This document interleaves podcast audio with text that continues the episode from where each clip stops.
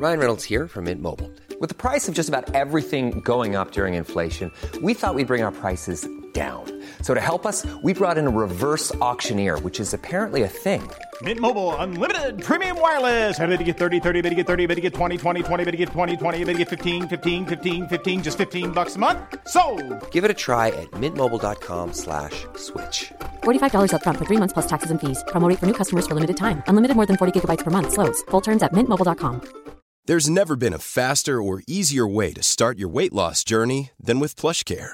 PlushCare accepts most insurance plans and gives you online access to board-certified physicians who can prescribe FDA-approved weight loss medications like Wegovy and Zepbound for those who qualify. Take charge of your health and speak with a board-certified physician about a weight loss plan that's right for you. Get started today at plushcare.com slash weight loss. That's plushcare.com slash weight loss. plushcare.com slash weight loss.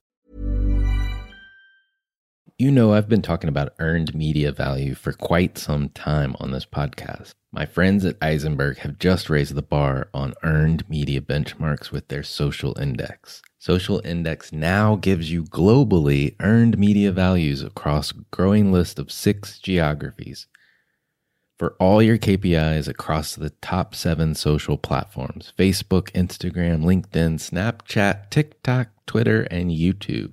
You can now visualize these values for deeper analysis, and they have a look back window over two years of historical comparisons. Social Index is updated daily. Don't get stuck with old data. Over 1,000 companies have used the social index to understand the ROI of their social campaigns. And if you work with a social agency, you should demand they incorporate earned media values into your reports. Get your earned media value for social content. Visit earnedmediavalues.com slash Allen. Again, that's earnedmediavalues.com slash A-L-A-N.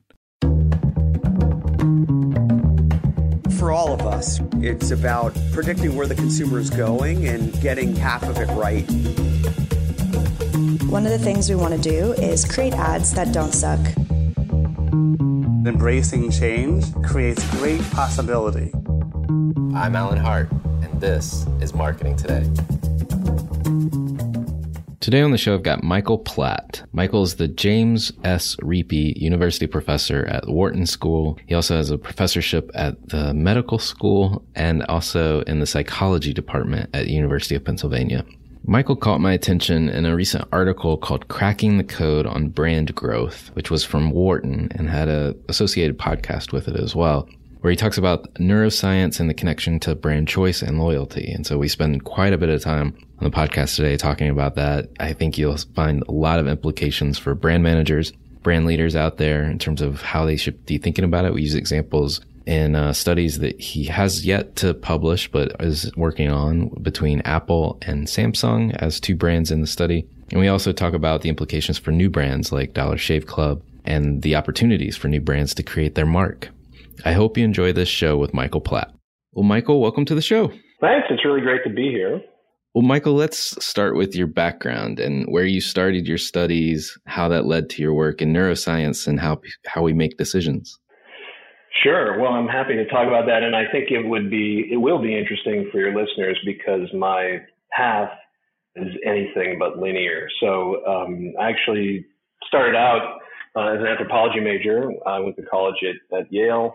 Uh, and I, my interest was really trying to understand what makes us human. So trying to understand human nature and anthropology provided a really broad framework for doing that, basically looking at humanity, human behavior, human thoughts from the perspectives and lenses of, of culture and linguistics and archaeology and, and, bi- and biology as well. And so that's how I got my start, and I, I followed up on that by doing a PhD in anthropology as well uh, at the University of Pennsylvania, which is where I am now. So uh, I did my PhD there, and I kind of drove my interests into beginning to think about neuroscience at that time. So I was very interested in how the human mind has come to be so elaborated and the human brain is um, so large relative to other other animals and other primates. And so that led to a few specific investigations of, of how our brains might be specialized for certain kinds of learning and memory.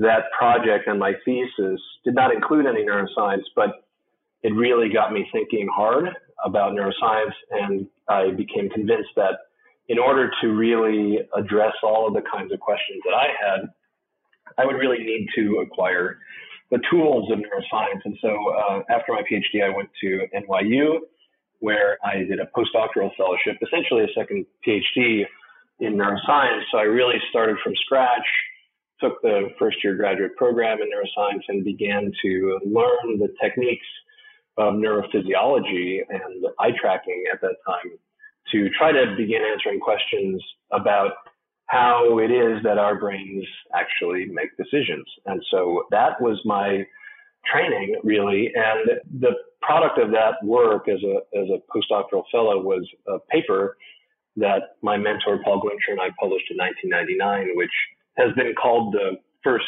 paper in neuroeconomics, which is a field that tries to marry the formal mathematical axioms of economics and the experimental approaches of psychology with contemporary neuroscience techniques. And so that project and that paper was really about saying whether those kind of core basic assumptions of economics that we, you know, namely that we make choices, we make decisions based on some kind of representation of value actually live in our brains. And that's in fact what we discovered. And so that put me on the path to spending a large part of my career trying to understand how our brains decide and how we can leverage that to uh, potentially understand all kinds of decisions and, and maybe help to improve decisions. Naturally, it doesn't seem like a, a natural fit, I guess, to put anthropology and neuroscience together. What was the trigger for you to put those two things together or to evolve the way you, you saw the world? Yeah, so I mean, it was. I think this happens to a lot of people when you're halfway through your uh, PhD thesis and you realize, oh, if only I, you know, had done things a little bit differently, I could be addressing all of these um, really interesting, important questions. And in, my, you know, in, in the case of my thesis, it was really about how how are these learning and memory specializations actually embodied in the circuitry and the the activity of our brains. And so that's really what kind of pushed me in the direction of acquiring neuroscience expertise. And then once you do that, and I, I was fully aware of this, it really opens a lot of um, doors, right? So uh, by the time I was done with that, uh, so I was, I don't know, 29, 30 years old, and, and you know, I had all this rich set of ideas from anthropology, all these interesting hypotheses, which were potentially open to neurobiological investigation now that I had acquired the tools. That didn't mean that the field was ready for it yet, right. um, because you know at the time you know neuroscience was still mostly uh, you know and, and it's a little bit true today, but certainly at that time it's mostly focused on a lot of the basic nuts and bolts of of sensation and the control of action, and in particular what goes wrong in various disorders. And so, although I was ready and equipped and prepared to go the first few years, uh, you know, when I had uh, my own faculty position at Duke University, were pretty much devoted to moving in a fairly slow way to do some, you know, some basic studies where we could show some relevance for human health, uh, human brain health, but but put us on a path to maybe opening up that cornucopia of of um, you know, questions which now, you know, now that I'm back at Penn and I'm in the business school and in the school of medicine and psychology, I'm really, you know, it's just incredible the range of, of really exciting things that are going on here and that, and, you know, that we're helping to, um, you know, helping to foster uh, here right. Well, you you do like you just said, you cross all those three disciplines at least: psychology, business, medicine, and you have appointments in all of those areas at Wharton. How do you balance all of that? And are there are there advantages or disadvantages to that? Yeah, well, there there are huge advantages, and that was one of the reasons that I came here from Duke. I mean, I had a, an amazing gig at Duke. I was running a big institute for brain sciences and and, a, and another couple of centers that I was involved in. But you know, the opportunity to really be fully appointed in one of the top, if not the top, school of business in the world, while simultaneously being in school of medicine was really, you know, incredibly attractive and disruptive, and I think a signal to the field. You hit on something though that is really challenging, which is that when you have multiple appointments, you have multiple obligations, um, as I do in terms of teaching. I feel very passionate about the teaching mission for, for the school of business and for the college and for the school of medicine. You know, I'm I'm torn. So I'm, I'm one thing that does for me that helps me to keep in shape because I'm running all over all day long, and I have an office in Wharton, I have an office in medicine, I have two offices in Wharton really, and I have um, labs in three different buildings. So hmm. I'm constantly on the move. And um, you know, I, I, feel like they need to put a tracking device on me, you know, a little Spidey tracker that can uh, at least give the people in my lab some sense of where they can find me. That's funny. Well, I'm I'm sad to say I missed you while you were at Duke because I, I live and work in Durham, and uh, so I was a little yeah. late to the party, I guess. Yeah, that's too bad. I mean, you know, it, Durham's a great place. It's very vibrant. Love Duke, but yeah, clearly our paths didn't cross while I was there. that's funny. Well, now I ran across your name through a recent article called "Cracking the Code on Brand Growth." It was published at, at one of the Wharton's, I guess, online publications. Mm-hmm. I want to talk about what you found, you know, this link, if you will, between neuroscience and brand choice and loyalty, and kind of maybe talk talk talk through what you found so far. And, sure. And then and then I may have a couple follow up questions. Sure. So that paper, that article, I should say, and, and podcast were was um, a joint venture with uh, Leslie Zane, who is, um, you know, not in academia, but is a, a, marketing practitioner and has her own company you know, we were brought together by uh, acquaintances who knew us both and thought that, you know, there could be something fruitful that would come out of our interaction. And, um, you know, currently in marketing, if you're trying to develop a brand strategy, you need to investigate how people actually think of and, and feel about your brand and how they might respond to changes in that brand, right?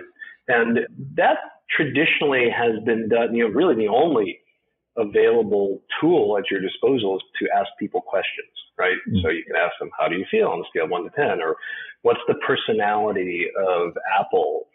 Or basically ideas like that. Or you can ask people to use imagery, which is, I think, a fairly common technique in the field. So you have them go through magazines and cut out pictures that, you know, that make them think vividly of, of a particular brand and in that way come to some sort of understanding of what that brand means to people, you know, means to individuals and whether there are shared shared conceptions and feelings about that brand.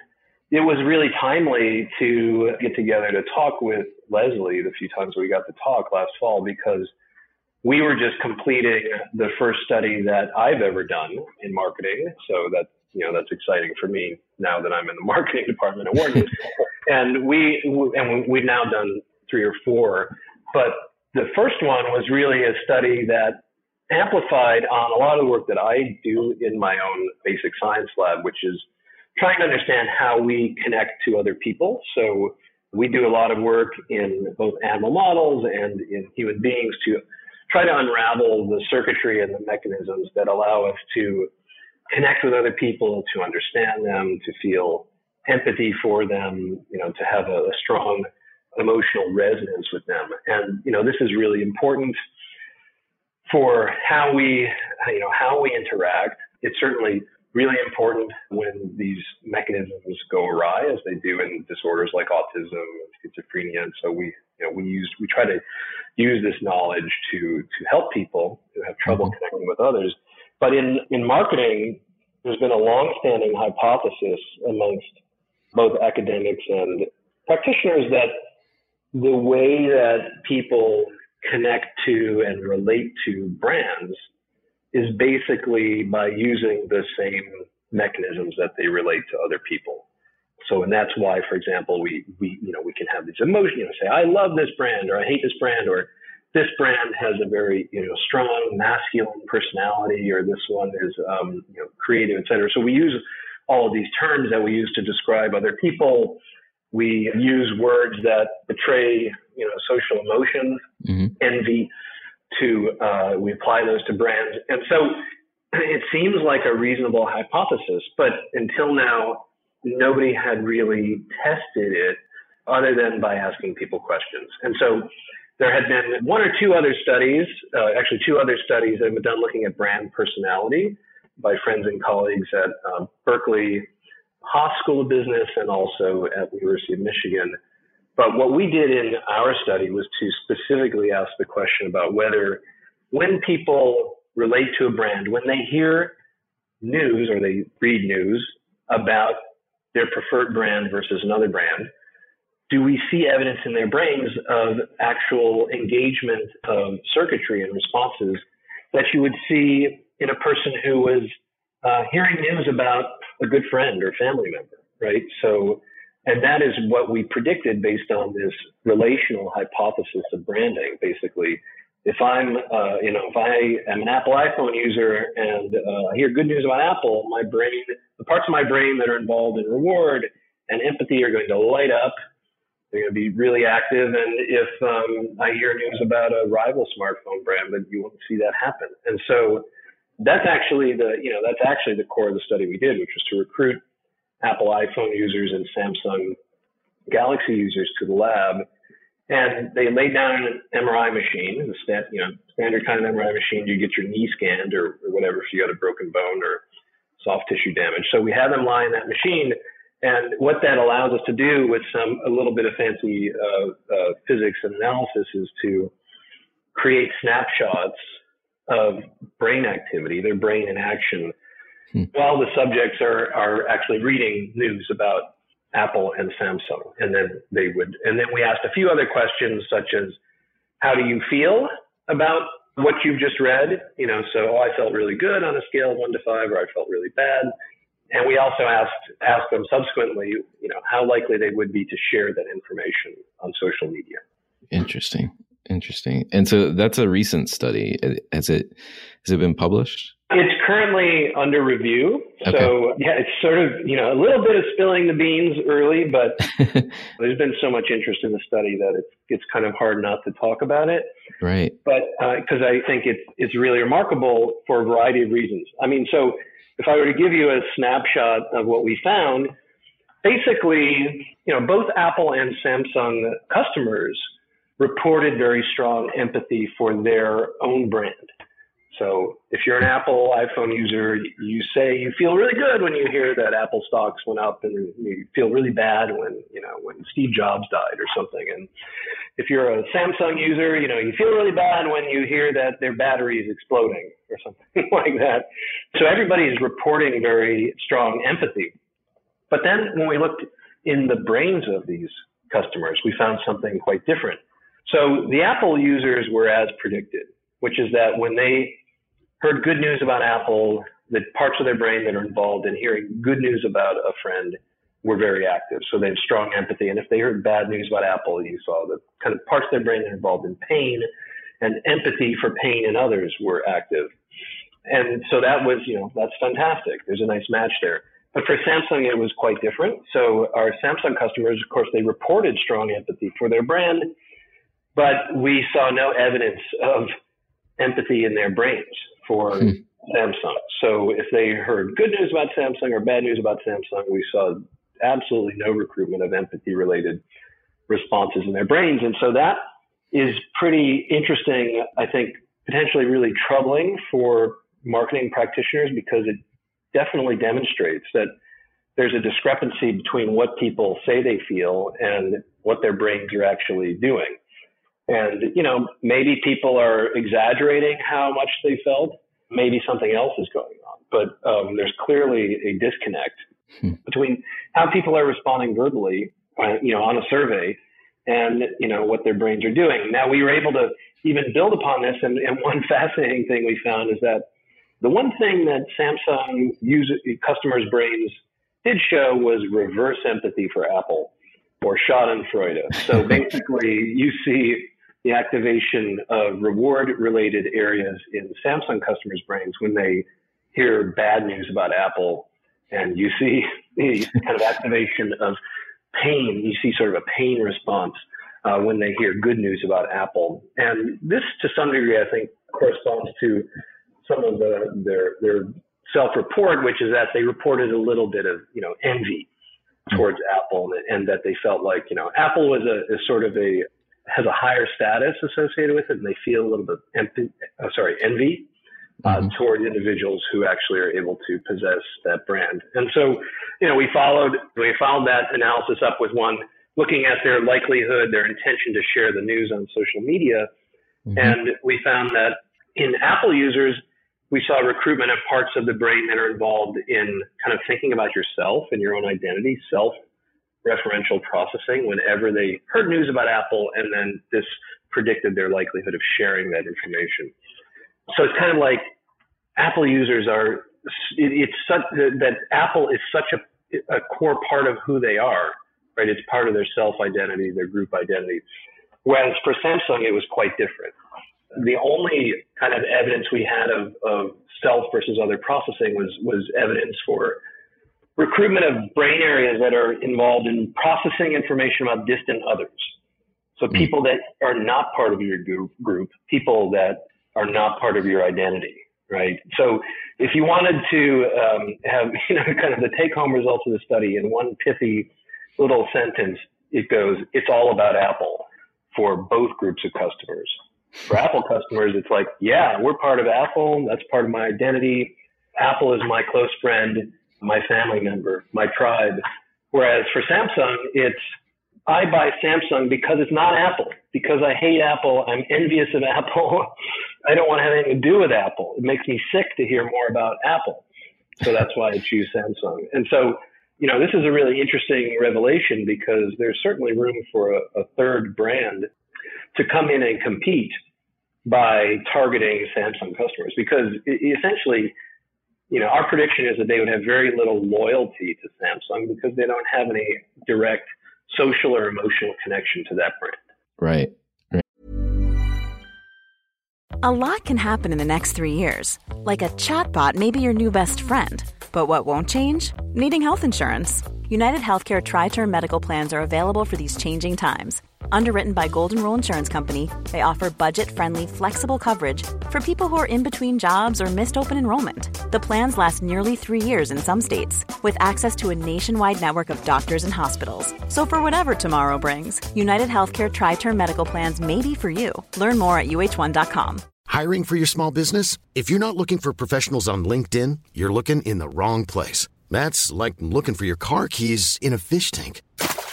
LinkedIn helps you hire professionals you can't find anywhere else, even those who aren't actively searching for a new job but might be open to the perfect role. In a given month, over 70% of LinkedIn users don't even visit other leading job sites. So start looking in the right place. With LinkedIn, you can hire professionals like a professional. Post your free job on linkedin.com slash people today. Well, it, it sounds like a, I mean, it's a, a, almost a dire situation for Samsung, other than the fact that Apple still exists. Right, and and Samsung, you know, the the other thing about Samsung is they're, you know, they have a good value proposition in the sense that their phones are relatively inexpensive and they're functional, right? right. So it's so so the customers do have a functional product, and maybe they're just the kind of people that don't need that social emotional attachment. Mm-hmm. But you know that does mean I think that they could be easily persuaded to to try another brand, and maybe they would be. We would predict that they would be quite likely to switch. Right. right. I don't think you can get an Apple user to you know to leave their tribe. That would be really painful for them to do. Hmm. Well, uh, one of the one of the other concepts that you elaborate on in the podcast and on this in this article is this thing called a I, am going to pronounce it wrong. I'm probably sure, but a connect connectome is that how you say it? Yeah, that's exactly right. So we talk about the connectome, and we talk about it in a couple of ways. So this is uh, an insight of Leslie's. So she, there in neuroscience, there's a grand project called the Human Connectome Project, mm-hmm. and it's basically an effort to map out every single connection in the human brain. So there are 70 billion neurons in the human brain, and, and we estimate that they make about 100 trillion connections with each other, give or take. And so this is a huge undertaking involving multiple labs and, and billions of dollars. And it's still in its infancy, even though it's been ongoing for, I think, you know, certainly a decade or more at the moment, we only have in, in human brains the capability really to map out the very kind of macroscopic connections between parts of the brain, but not individual neurons. In, in animals, there are efforts to, uh, and actually now beginning in humans, to try to understand how each and every individual neuron connects to other neurons. And this is, so this is a, this is a massive undertaking and it's kind of like the human genome project in the sense that we don't know what kind of actionable insights that will yield. Right. But I think it's a strong bet to say that if we if we have all this information, that it will you know it will pave the way for understanding a lot of things, including a lot of, of human neurological disorders. So the notion of a brand connectome is one of basically a map of all of the connections that a brand makes within your brain, within your mind. And I think you can appreciate at the moment that it, this is effectively or essentially a metaphor, right? So, in the sense that we currently can't directly map brands onto neurons in your brain and their connections between each other. Mm-hmm. Now, that said, we are at a place in neuroscience, we're at a time where we can understand, say, how different concepts or words or ideas are mapped out in your brain. And, you know, that can provide some intriguing insights. And so that is where we are heading with this, which is trying to go beyond, you know, in much the same way that we, that we talked about in terms of, of brand empathy. If we can go beyond self-report and get to a place where neuroscience can reveal to us the ways in which brands are connected to particular product categories and all the associations that those brands actually have within your brain. And, you know, the idea that if you can, that basically you can create a better, stronger brand by creating a richer, denser, more interesting, more positive set of connections within the brain. Interesting. I mean, I've now I'm probably operating at a at a disadvantage. I don't have an MRI machine, um, and I'm I'm only yeah. doing somewhat self-reported, but I have done some applied research uh, uh-huh. using verbatims. So you know, let's say I give a consumer a, a stimuli for a brand, like a logo or or some sort mm-hmm. of visual as well, and then ask them to type in the associations and i kind of force them mm-hmm. to to mm-hmm. give me more than just one right so right, right some some some depth there and it was interesting doing that type of research for positioning so to speak because you could start to um, see the richness of the language that people use to describe you know say one brand versus another and I, I realize it's self-reported, so I'm at a little bit of a disadvantage based on what you're finding in terms of what people say or report versus what their brain brain shows. But I really connected to that concept mm-hmm. of the richness just because of the verbatim work that I've done. Right, right.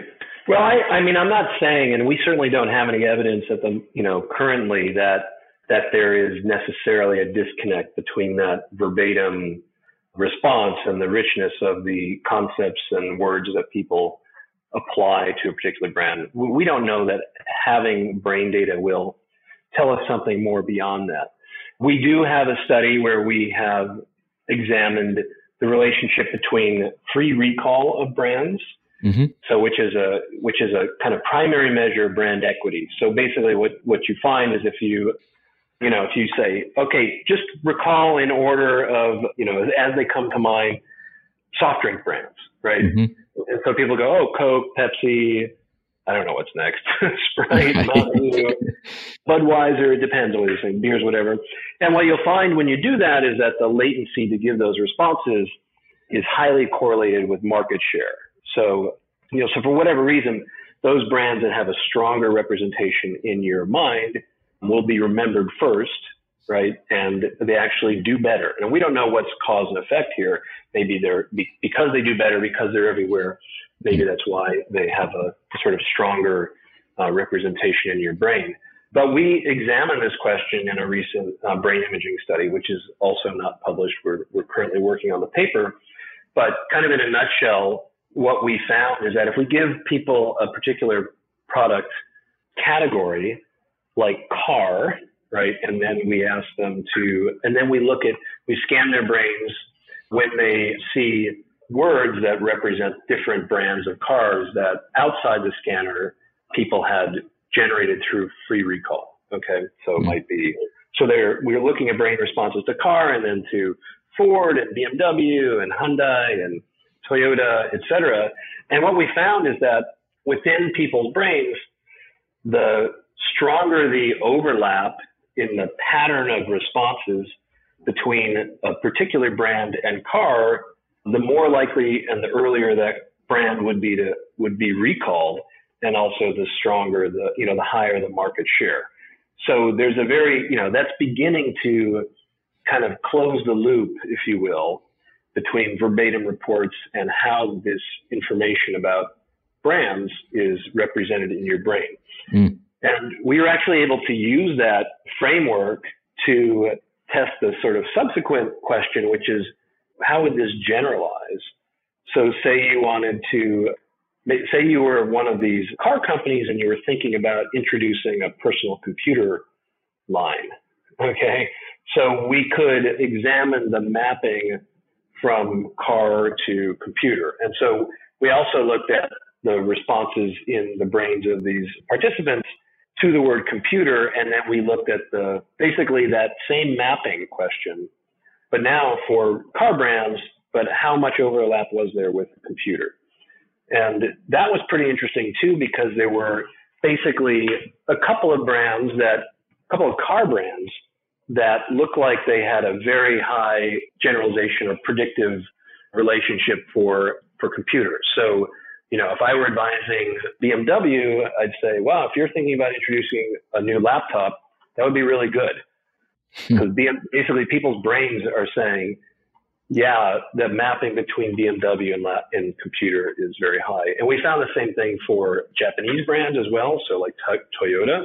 Mm. And I think that makes some sense. We saw, you know, if Ford wanted to introduce a, a computer, the brain basically said, you know, that is a no go. Don't do it. I mean, that's, that's like when that's like when Colgate was marketing frozen dinners. Oh yeah. yeah. So so uh, yeah, we found that to be pretty intriguing. That's that's that's really fascinating. I mean, I would love to. I'd love to, well, one, stay in touch because there's a lot of similarities between the language analysis I was doing before as well. Because we, because you're this concept of brand stretch, right, is what yeah. you're describing, yeah. and what cat- yeah. adjacencies can I go into? We did something similar for a sauces brand or cooking brand, I should say, mm-hmm. Mm-hmm. and the nuance between them wanting to go into say pour over sauces. So let's say it is let's say I cook a piece of chicken and then kind of dump the sauce on top, and that's that's all the sauce does. Versus creating some sort of ingredient brand in a dish down the line, and and there are much higher scores, I guess is the best way to describe it in, in general terms, but overlap in scores in the ingredient side versus the pour over. And I think it was due to the core equities of the parent brand being an ingredient brand. And we also found a lot of correlations to this category brand connection that you described. So if you happen to be the one that stands the strongest and the loudest for the category benefit, whether that's emotional or functional, likely you have the highest share in that category, but also the highest brand equity of that category.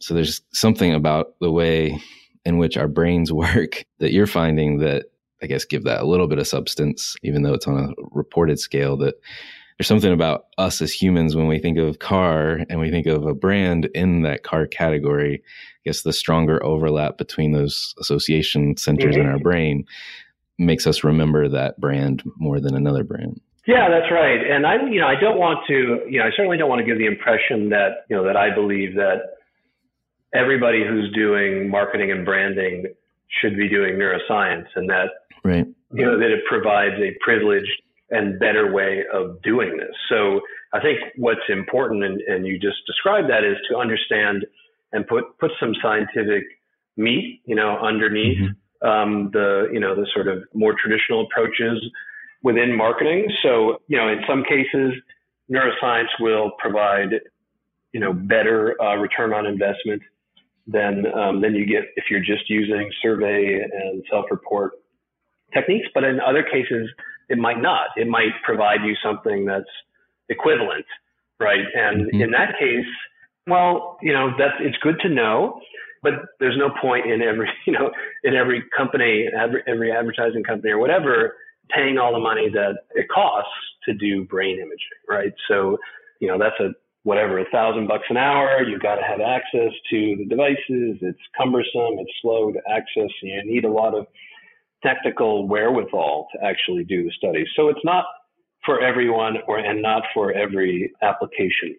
Now that said, one of the things we're trying to do is to where we have validated and delivered a real biological, you know, neuroscientific understanding of a particular practice or measure in marketing, we're trying to then offload that to a set of uh, kind of cheaper, more scalable biometric measures, including uh, EEG and a bunch of measures related to arousal, to see if we can capture almost as much of the variance, right? So, and that would allow practitioners, you know, to work with scientists, you know, in an iterated fashion. Say you want to do A/B testing on ads or something like that, to do so in a way that is cost effective and can deliver insights on the time scale that's necessary for business.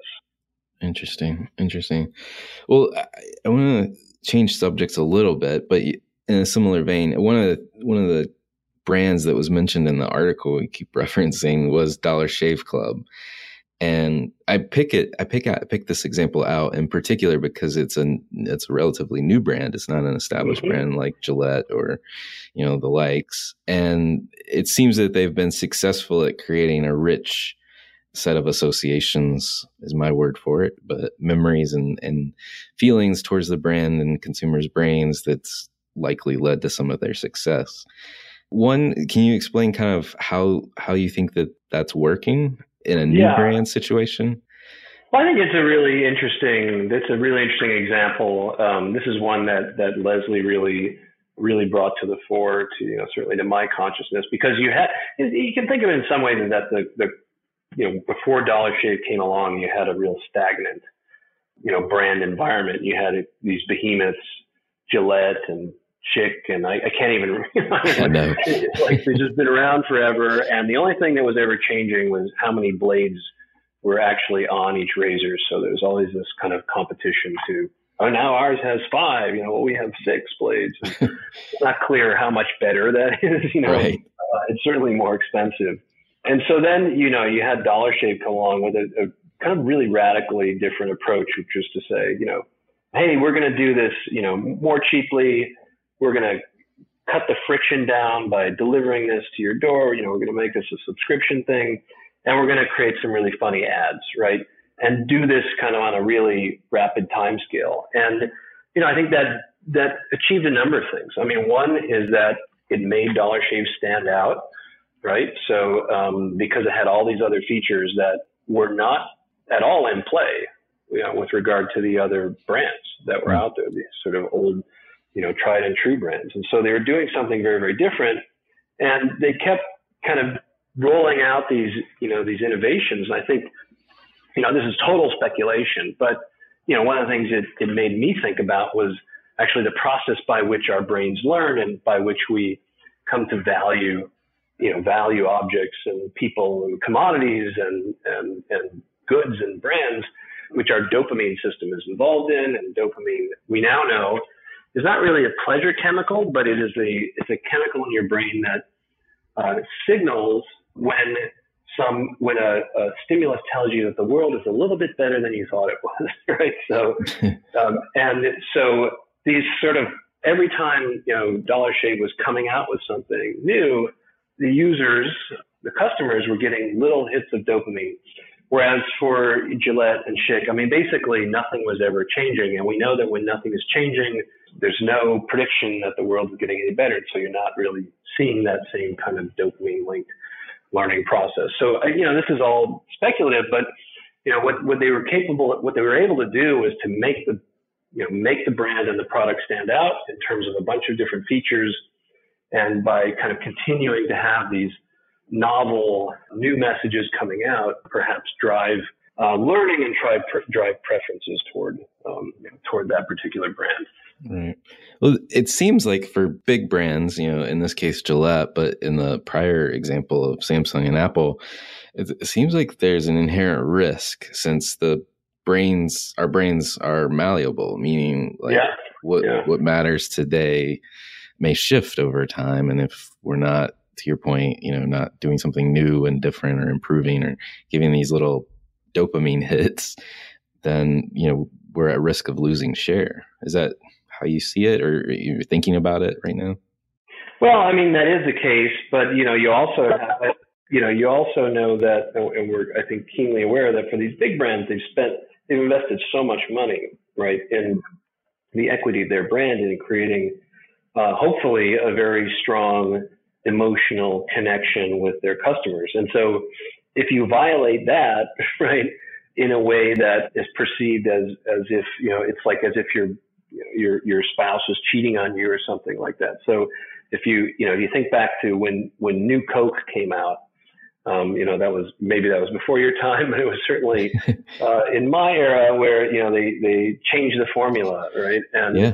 and people you know were livid. It was like you had. Um, you know, I don't know, cheated them. It was so personal, right, and so right. social and intensive and emotion uh, that it was like a total backfire. So there's a, you know, a company trying to innovate in terms of its product and, you know, they had, they had completely violated the trust of their customers. So in some sense, I mean, maybe this is what you were getting at.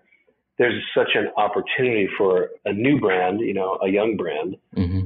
To be disruptive and to be innovative and in that way attract attention and to kind of keep rolling out all these little these little dopamine hits, which could potentially drive, you know, drive sales and drive uh, people to convert to that brand.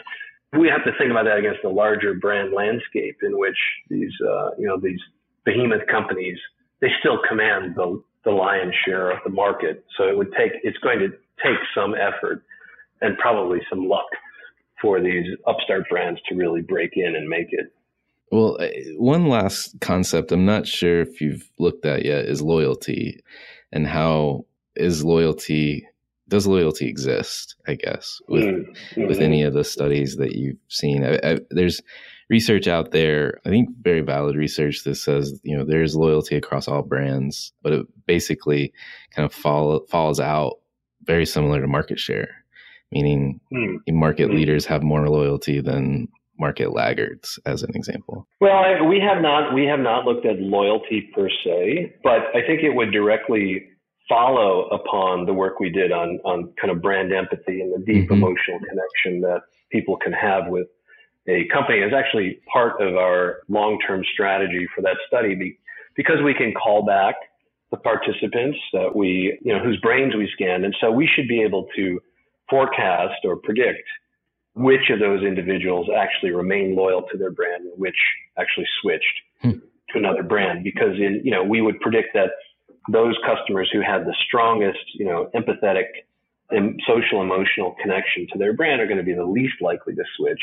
Right. Whereas for those because there was variation across people right whereas for those who that was particularly weak that they're much more likely to switch and show very low loyalty to the brand hmm. Yeah, that'll be something to look forward to as you continue your work. I do want to switch gears because I, I, love to talk about the person behind the topics as well as the topics themselves. Oh, okay. And uh, and one of these, this is my psychologist coming out in me. But my first question is: Is there an experience of your past that defines or makes up who you are today? Hmm.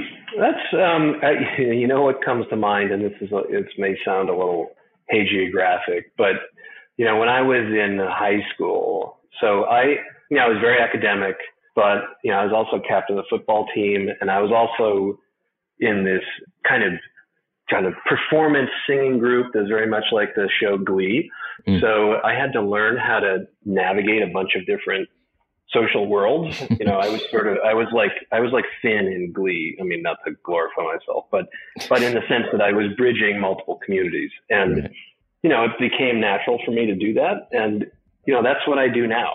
So, um, you know, but, but now it's, it's various uh, disciplines hmm. within academia and also now really practitioners out in the field. So there's something to that, I guess, right? To that, yeah. that experience. I mean, I wasn't like that growing up and it was something I had to learn how to do. And, you know, now it's just, now it's something I seek out, you know, it's, it gives me, you know, it gives me energy to really try to, to find connections between different groups of people. Right, right. Well, and it shows that you you've got you, even at an earlier age you had so much varied interest. Absolutely, yeah. What advice would you give your younger self? I think the biggest advice I'd give myself would be to not stress out so much. Uh, I was constantly worried that I wasn't that I was going to fail, and that was really really hard. And, uh, you know, in the end, you look back and you say, why was I worrying so much? you know, it all worked out in the end. I mean, you could argue that, well, if I hadn't worried, I wouldn't have worked as hard. But, you know, I don't think that's, I, I think a lot of that was, was certainly misspent energy. Right. Was there something about failure itself that scared you? Like, what was, what was it about failure? Well, probably a lot of things, but I mean, for one, I you know I grew up pretty you know in a kind of very working class family, and really the first person to go to college and, and graduate from college, and so there was a you know I felt like there was a lot riding, you know, on my success, and you know, and I was always kind of worried about you know not making the most of that opportunity. So I, I think that's where most of that stress came from. Got it. Got it. Well, what what fuels you? What drives you personally? Great question. You know, I'm just, I, I'm very passionate about what I do. I'm very passionate about connecting all these disciplines. I'm very, you know, one of the things that really drew me to Wharton and to Penn, however, which is, is new in terms of opportunity is, is really making the science applicable, making it useful for people, whether they're in business or, you know, in society in general. How can we take all of what we're doing here in the academy and in the sciences and translate it and make it accessible so people understand it, so they're interested in it, and um, actually give them tools to, you know, to reach their, you know, their own kind of peak performance and ultimately enhance their own well-being. So that's honestly what's driving me now. Hmm. Okay. Well, two more questions for you. Are there are there brands or companies or causes that you follow or you think other people should take notice of? Oh wow, that's a hard one. Um, you know, it's like, well, there are my own personal brands that I, you know, I I'm members of their tribes. You yeah. know, like Apple, Apple's. You know, I'm, I'm a big Apple person, and uh, I don't know, and Theory and Camper. I'm really into. I'm really into clothes and shoes, so that's um, kind of something that's a little weird. But I think honestly, I'm really interested in important social causes, and there are some, you know, I think what I am passionate about right now is climate change and what we're doing to the environment and the real difficulties that have, you know, it's just really bedeviling us in terms of changing our own patterns of decision making, right? So because people didn't evolve to think and act on timescales that were, you know, many decades, if not, you know, a hundred years ahead, not just for their own well-being and their children's well-being, their children's children's well-being.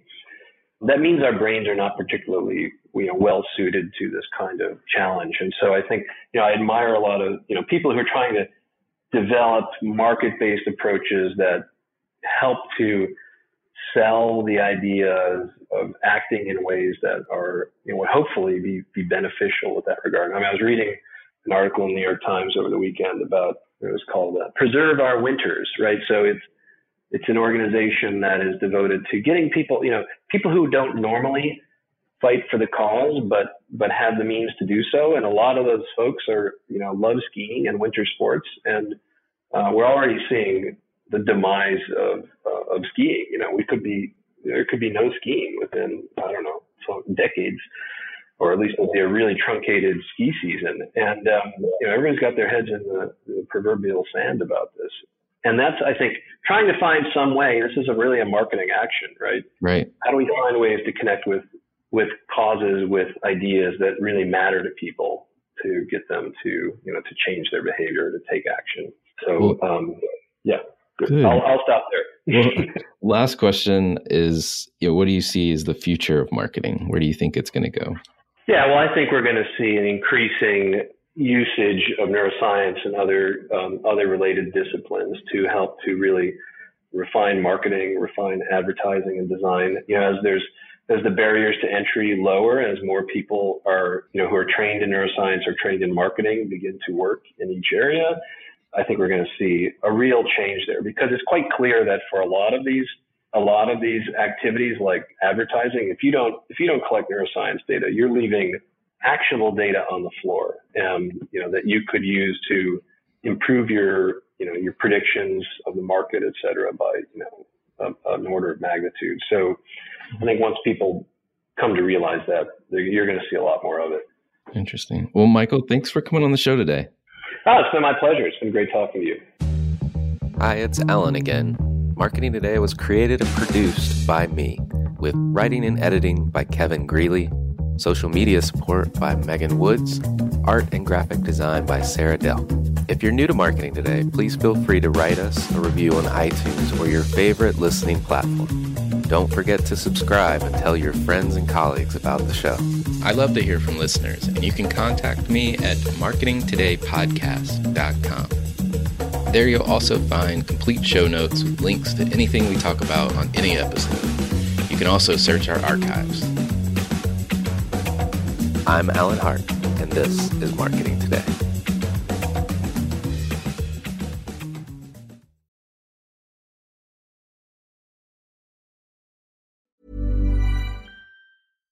When we're on a budget, we still deserve nice things. Quince is a place to scoop up stunning high end goods for 50 to 80% less than similar brands. They have buttery soft cashmere sweaters starting at $50, luxurious Italian leather bags, and so much more. Plus, Quince only works with factories that use safe, ethical, and responsible manufacturing. Get the high-end goods you'll love without the high price tag with Quince. Go to quince.com/style for free shipping and 365-day returns. Mom deserves the best, and there's no better place to shop for Mother's Day than Whole Foods Market. They're your destination for unbeatable savings, from premium gifts to show-stopping flowers and irresistible desserts. Start by saving 33% with Prime on all body care and candles. Then get a 15-stem bunch of tulips for just $9.99 each with Prime. Round out Mom's menu with festive rosé, irresistible berry chantilly cake, and more special treats. Come celebrate Mother's Day at Whole Foods Market.